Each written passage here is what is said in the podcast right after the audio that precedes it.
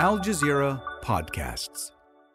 Iraq's foreign ministry summoned a U.S. diplomat to formally protest American attacks on sites in Iraq linked to Iran. A government spokesman says 16 people, including civilians, were killed. Iraq, Syria, and Iran have condemned the attacks.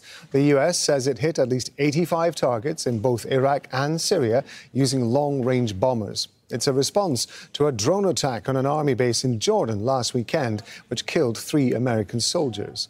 Armed groups are targeting the U.S. because of its support for Israel. The U.S. has reportedly launched three airstrikes in Yemen. Houthi fighters say they hit east of the city of Sa'ada on Saturday morning. The Iranian backed Houthis have been attacking ships in the Red Sea in protest against Israel's war on Gaza. The European Union's Foreign Affairs Chief has condemned Israel's continued bombing of civilians in Rafah.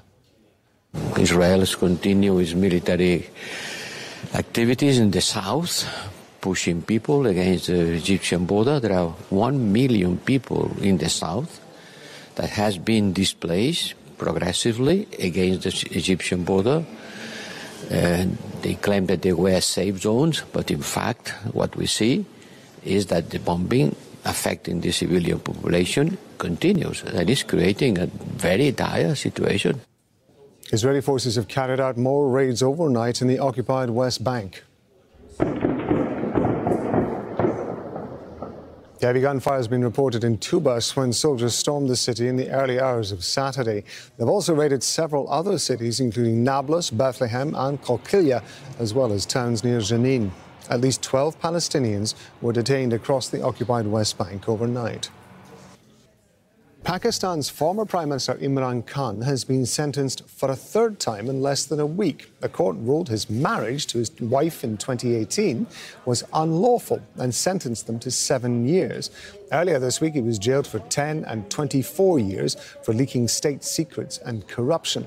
Khan's already been barred from contesting elections, which are due on Thursday. Three people have been wounded in a stabbing attack at a major Paris metro station. One person's been seriously injured and two others have been lightly wounded at the Gare de Lyon station, which is one of the busiest in the city. The attacker has been detained. On the Inside Story podcast, as Northern Ireland's Parliament restarts after a two year suspension, what does it mean for the UK and those pushing for Irish unity? Listen and subscribe wherever you get your podcasts.